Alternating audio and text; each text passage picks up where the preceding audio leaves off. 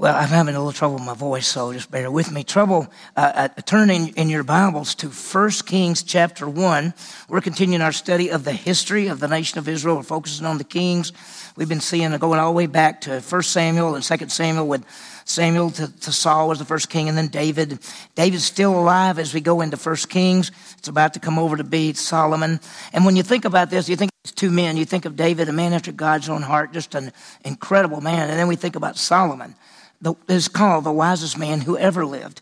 And we're going to look at both of these people. And of course, when you think of David, I think of just a warrior and a great man and a psalm writer. And, and, just a, and then you look at Solomon and you say, well, Solomon was so amazing and what he wrote, and he was a powerful king and rich and everything.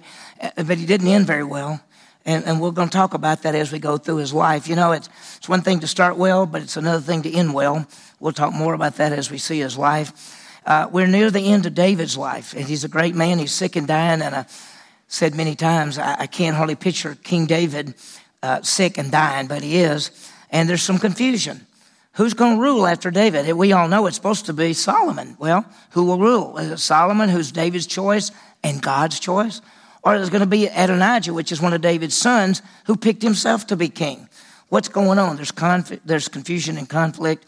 And what we're going to see is we're going to see an issue of the foundation of being the truths of the Word of God, and then the communication. So we're going to talk about leadership with the with the key of the foundation and the communication, and we'll talk more about it as we go through it. I've got some questions that we want to raise as we talk about it. Why is communication so important in our relationships? Why is there so much conflict and confusion at the end of David's reign? And what part does God's Word in leadership? And we'll see it as we go through it. Well, most of you, many of you have probably heard of John Maxwell. He's a writer. He's probably written 30 books. Almost everything he writes deals with leadership. He has a famous saying that says, uh, everything rises and falls with leadership. And the truth is, when you think about home or business, school, church, leadership, that's the key. Without leadership, there, there, it's hard to have direction and unity. And when you think about the key in leadership, it's the foundation and communication. So think about it. The foundation for us is the Word of God know what to do, and then the communication is to proclaim that. And so, as we look through this, we're going to talk about leadership having the foundation of the truths of the Bible, and then the communication of, of, of telling out those truths and living out those truths. So, we'll see that as we go through this passage. There's really a lot there. And we'll see it. I, I think about the leaders that we have at this church, not only elders and deacons, but staff, and then also people who oversee all the different ministries. We've got some incredible leaders, and they do such a great job. As we look at this first Kings, we're seeing a transition from King David to Solomon. But there's, there's a problem. David is not leading. And when you think about David, I think about David, how great he is, great he was, so to speak. But he's not leading at this time. He's sick, he's in the bed, he's old. Adonijah, one of his sons, has decided he's going to be the king. And he's set out and said, I'm going to be the king. He's declared himself king. He's got people to be with him and all of this is going on. And this is going contrary to the Bible. And so, what we're going to see is David must give leadership one more time. We talked about this last week that there's two things that David can do.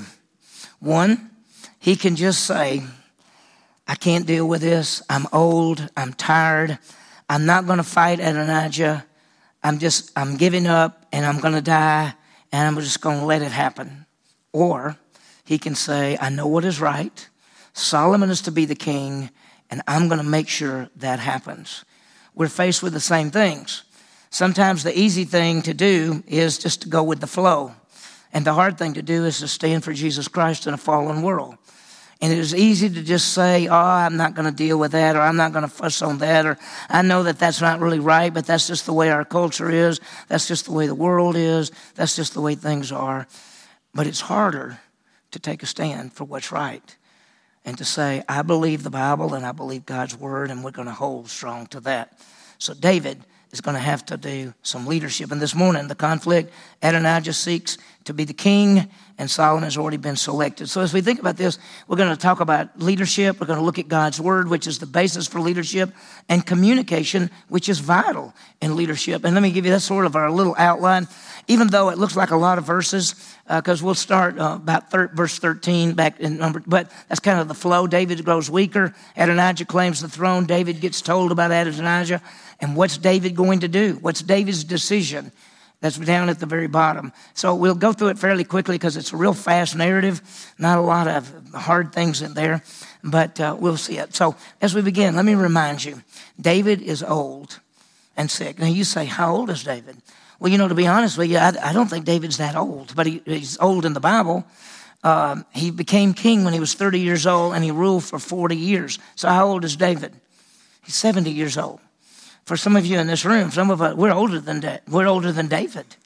But David is dying, and 70 years old back in those days, that's, that's fairly older. They're getting older. And so David has lost his strength. Remember, he's had a hard life.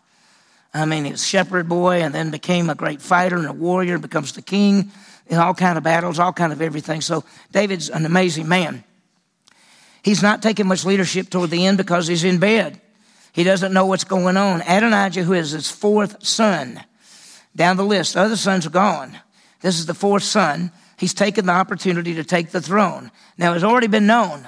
Nathan the prophet had already told.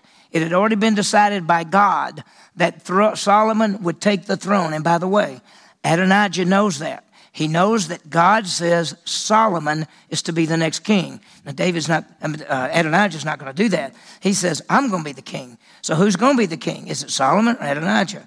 It, it, there's no leadership, no communication. What's David going to do? Is he just going to lay in the bed and say, I'm too tired to fight this battle? Or is he going to get up and stand strong? What's going to happen? Well, we'll see as we go through there. Let's see what's happened. In 1 Kings 1 7, Adonijah has gathered those with him. Look at verse 7. Adonijah had conferred with Joab, the son of Zeruiah, and with Abiathar the priest, and following Adonijah, they helped him. Adonijah says, I'm going to be king. He picked Joab. Joab was David's general. David has rejected Joab because Joab is not a man of character. And so Joab now says, I'm going to go with Adonijah. Abiathar, one of the priests, there's two priests at this time. Abiathar is going with Adonijah. We have no reason why he did this. He just did it. And so it looks like Adonijah is getting everything ready. He's planned a big feast. In verse 9, it says, Adonijah sacrificed sheep and oxen and fatlings by the stone of Zoheleth, which is before, besides En Rogel, and he invited all his brothers and the king's sons and all the men of Judah and the king's servants. He's got them all coming for his big party. But notice verse 10. But he did not invite Nathan the prophet, Benaiah, the mighty men, and Solomon, his brother. He didn't invite Nathan or Zadok. Nathan is the prophet of God. Zadok is the other priest. Benaiah is now the new general, and Solomon is to be the new king. So you can understand why he didn't invite them. And so now there's the conflict. Is it going to be Adonijah, Joab, and Abiathar? Or is it going to be Solomon and Benaiah and Zadok and Nathan? Who's it going to be? What's going to happen? What will happen? Well, as we saw last week, Nathan realizes what's going on. Nathan is the prophet of God. Nathan is the one that got the revelation from God that Solomon would be the king. Adonijah is now made public. He's going to be the king. So Nathan the prophet goes to Bathsheba. If you remember, Bathsheba is the mother of Solomon and the wife of David. And she, he goes to her and says, You better go talk to David and tell him what's going on. Because we know that if Adonijah becomes the king, Adonijah will kill Solomon, Bathsheba, and most likely Nathan. And so he says, You better go in and see the king. Look at verse 13. This is where we ended last week. he said, Go at once to King David and say to him, have you not, my lord, O king, sworn to your maidservant, saying, Surely Solomon your son shall be king after me, and he shall sit on the throne? Why then has Adonijah become king? So you're supposed to basically go in there and say, what's going on? Why is this needed? Why has he become the king? What we see is the problems. There's no communication. Nobody knows what's going on. Is it Solomon or Adonijah? And David has not taken the leadership. So she really says, did you say that? I thought it was supposed to be Solomon. Why is Adonijah becoming the king? That's what's supposed to happen. So look at, uh, and then by the way, Nathan told her, You go in and say that to David. While you're saying that to David, I will come in and I'll say the same thing. Because in that day and time, you had to have two witnesses, remember? Two witnesses, two to three witnesses to make a matter true. So he says, You tell David what's happening, I'll come in and tell David what's happening. So let's look at verse 15. So Bathsheba went into the king in the bedroom. Now the king was very old, and Abishag the Shunammite was ministering to the king. Now, you remember what happened? We talked about it last week. Not going into details. David's old, he can't get warm. They have this idea that they're going to get a young, beautiful virgin girl, bring her to get in the bed with David, and keep him warm. That's the plan. It doesn't really work, and David has no sexual relations with her or anything, but she's in the bedroom there. Now, how would you feel if you're Bathsheba, you're the wife of the king, you got to go in and talk to him, but he's in the bed with another woman? uh, even though they're not doing anything. So she's got to go in there. Now, let me just say something else. You don't, you don't just go in to see the king. Most of the time, you're invited to see the king. Even if he's your husband, you're invited. So she's going in to see him, which is sort of a big deal. He knows that when she comes in to see him, she must want something. So watch what happens so Bathsheba went into the king, went into the king in the bedroom. Now the king was very old. Abishag the Shunammite was ministering to the king. Then Bathsheba bowed and prostrated herself before the king, and the king said, "What do you wish?" He knows. He knows she's not coming in there just to come in there. Uh, she's wanting something, and he wants to know what it is. So David still can think. David's still okay. Uh, David should take leadership, especially now. And maybe he doesn't know what's going on. Well, he's fixing to find out. Watch what happens. Verse 17 She said to him, My Lord, you swore to your maidservant by the Lord your God, saying, Surely your son Solomon shall be king after me, and he shall sit on the throne. So she says, Didn't you say? Didn't you swear that Solomon would be the king? Isn't that what you said? And you could see David saying, Well, yeah, that's what I said. Of course, that's what I said. And then she says, Now, verse 18, behold, Adonijah is king. And now, my Lord the king, you do not know it. Says, Adonijah has made himself king, and you don't know what's going on. What she's really saying is, you need to wake up.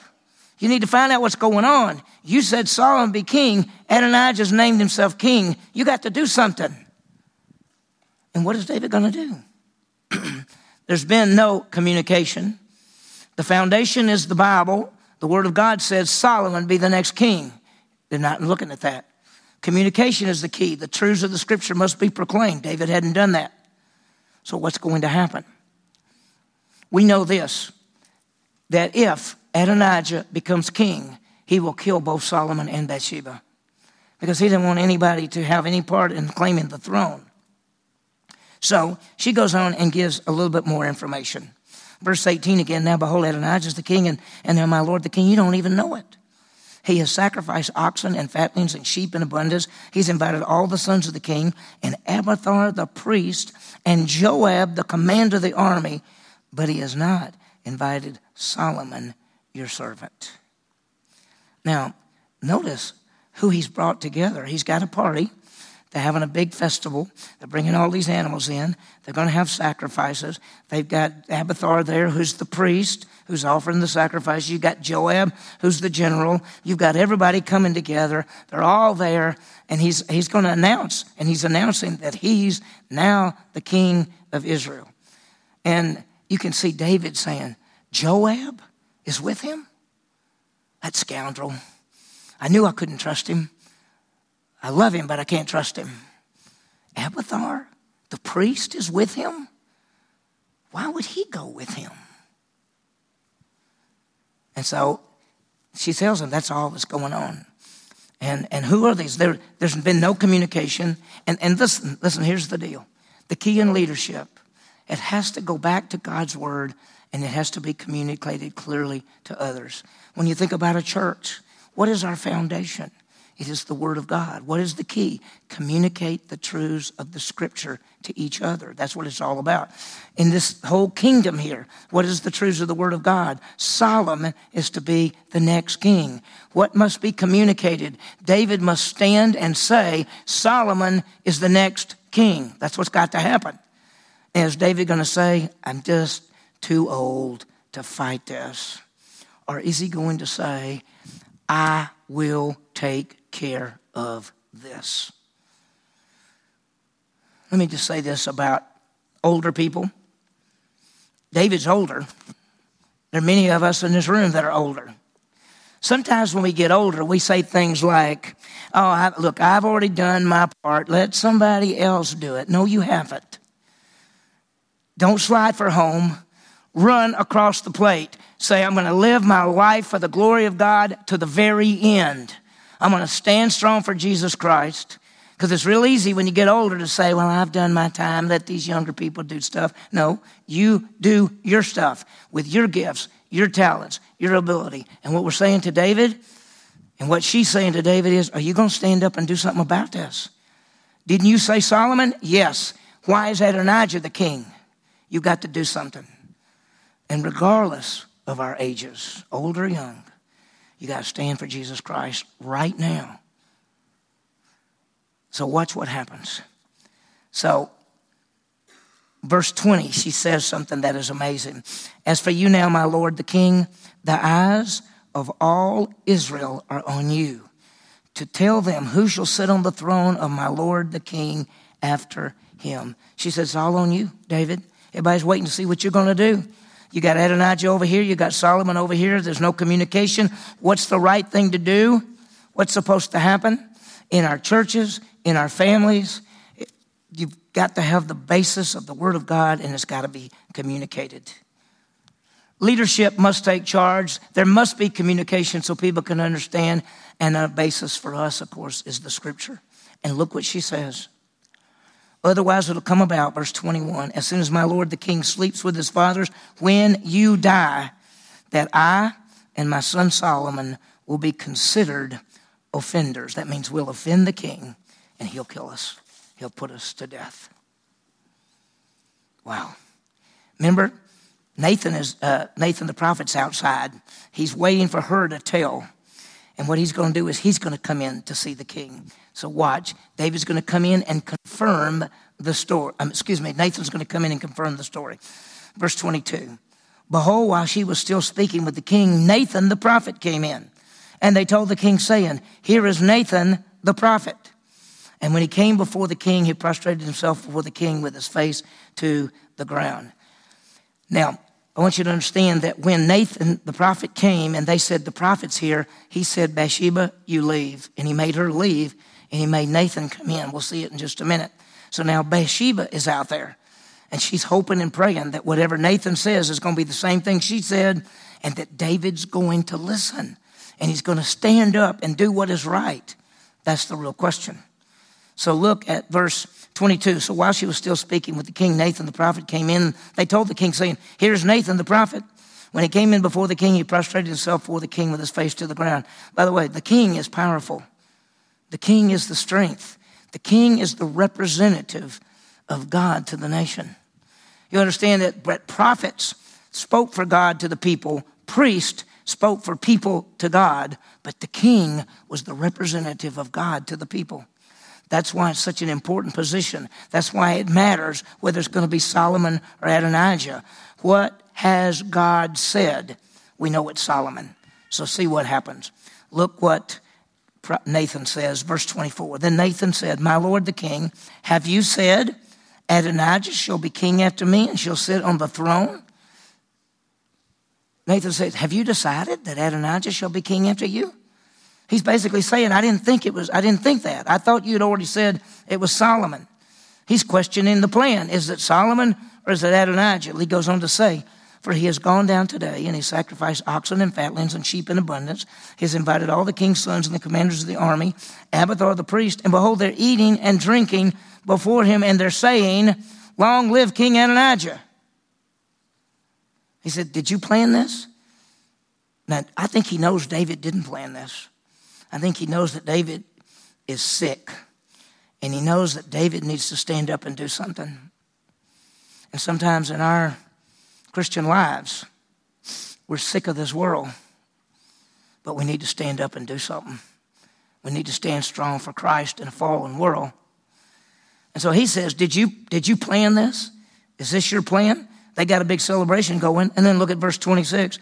But me, even your servant, and Zadok the priest, and Benaiah the son of Jehoiada, and your servant Solomon have not been invited. They left us out.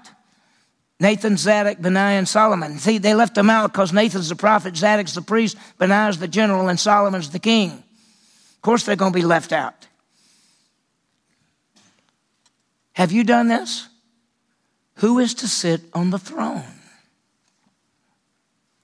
There's got to be some communication of what God has decided. Look what he says. Has this thing been, verse 27, has this thing been done by my Lord the King? Have you not shown to your servants who should sit on the throne of my Lord the King after him? He said, I, I thought you already said, Solomon. Have you made a decision? Have you, are you changing something? And as I said earlier, we're to do what's right rather than what's easy. And David could easily say, I'm too old to deal with this. But David's going to have to stand up. And it's real easy for us to say, well, just go with the flow. Don't make, don't make a mess out of something. Just, just let it go. No, there are times to stand for the truth. There are times to do that. Will David stand on God's word that Solomon is to be the next king? Will he take the leadership and communicate these truths? We find in our lives this is the truth. Our families and our churches have to be based on the Word of God and clearly communicate it. Our family, how are we going to know what to do unless the family goes back to God's Word and it's clearly communicated? How does the church function if we don't go back to the foundation of God's Word and it is clearly communicated? So, what's David going to do? Wow. Watch what he does. Then King David called. And uh, King David said, Call Bathsheba to me. See, she's been out. She's been listening, probably. She's probably been up like this. Wonder what they're saying. What's he doing? Then King David said, Call Bathsheba to me. And she came in before the king's presence and stood before the king. The king vowed and said, As the Lord lives, who has redeemed my life from all distress. Now, what David is saying is, God is my strength. God is my redeemer. God is my savior. God is my strength. He has been with me. He has redeemed me. That's a, that's a salvation term, by the way. We're redeemed by the blood of the Lamb. We're redeemed when we believe in Jesus Christ. We, David was redeemed when he believed in the coming Messiah. He said, God has redeemed my life from all distress. He's bought me out of everything. Surely, as I vowed to you by the Lord, the God of Israel, saying, Your son Solomon shall be the king after me. He shall sit on my throne in my place. Now watch. I will and do, indeed do so this day. He says, if I've, David communicates, as I've already vowed, Solomon will be the king. We want to clap and cheer. David says, no, no, no, we got to go back to the word of God. And we've got to communicate it to the people because this is what God says. The response is the plan is to make Solomon the king. I love this part. Then Bathsheba bowed with her face to the ground, prostrated herself before the king, and said, May my Lord King David live forever. That's a nice way of saying, yeah, I hope you keep going for a while. But I want Solomon to be the next king when you die. David's not going to live forever.